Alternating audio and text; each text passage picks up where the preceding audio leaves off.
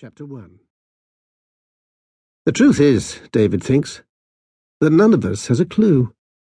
Although Brian, who lived in Hong Kong 20 years ago, believes he does.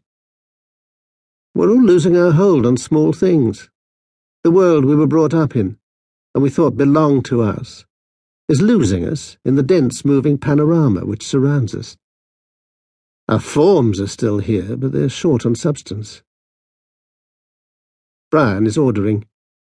He knows a few words of Cantonese, or maybe it's Mandarin, and he believes he is charming the waitress, who wears a cheongsam of that shiny, silky brocade material the Chinese favour. Woven into the cerulean sheen are little pictograms of herons. When you look at them closely, you see that there are only two herons, flying around or standing knee-deep in water, endlessly repeated. Buttons, you discover, are frogs.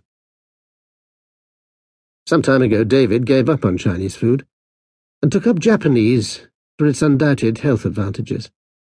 But for these lunches, once or twice a year, they always meet here in Lisle Street, and they all know that it is a ritual which must be closely observed, even down to the taking of the monosodium glutamate.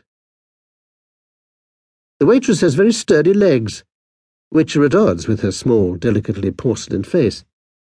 The face of a child, perhaps sent here from some poor rural town in the north of China. These people are, anyway, going to inherit the earth. They have a certain steeliness, and they don't need or want our understanding or sympathy. Brian has the bit between his teeth. He's ordering soup and sesame toasts and char siu pao, which every time he tells them is bread dough with barbecue pork stuffing. And most times he recommends something Sichuan, which, he reminds them, is hot. The people in Sichuan, he says, not only like chili, but are very tall. He orders something called man and wife offal slices, which will undoubtedly bring sweat to their scalps. The waitress smiles at his witticisms, but her eyes are as glassy as a heron's.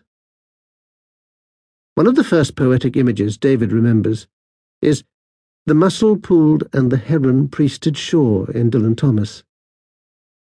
He no longer asks himself why he suddenly remembers things without warning, or why he finds emotion rising in gusts unbidden.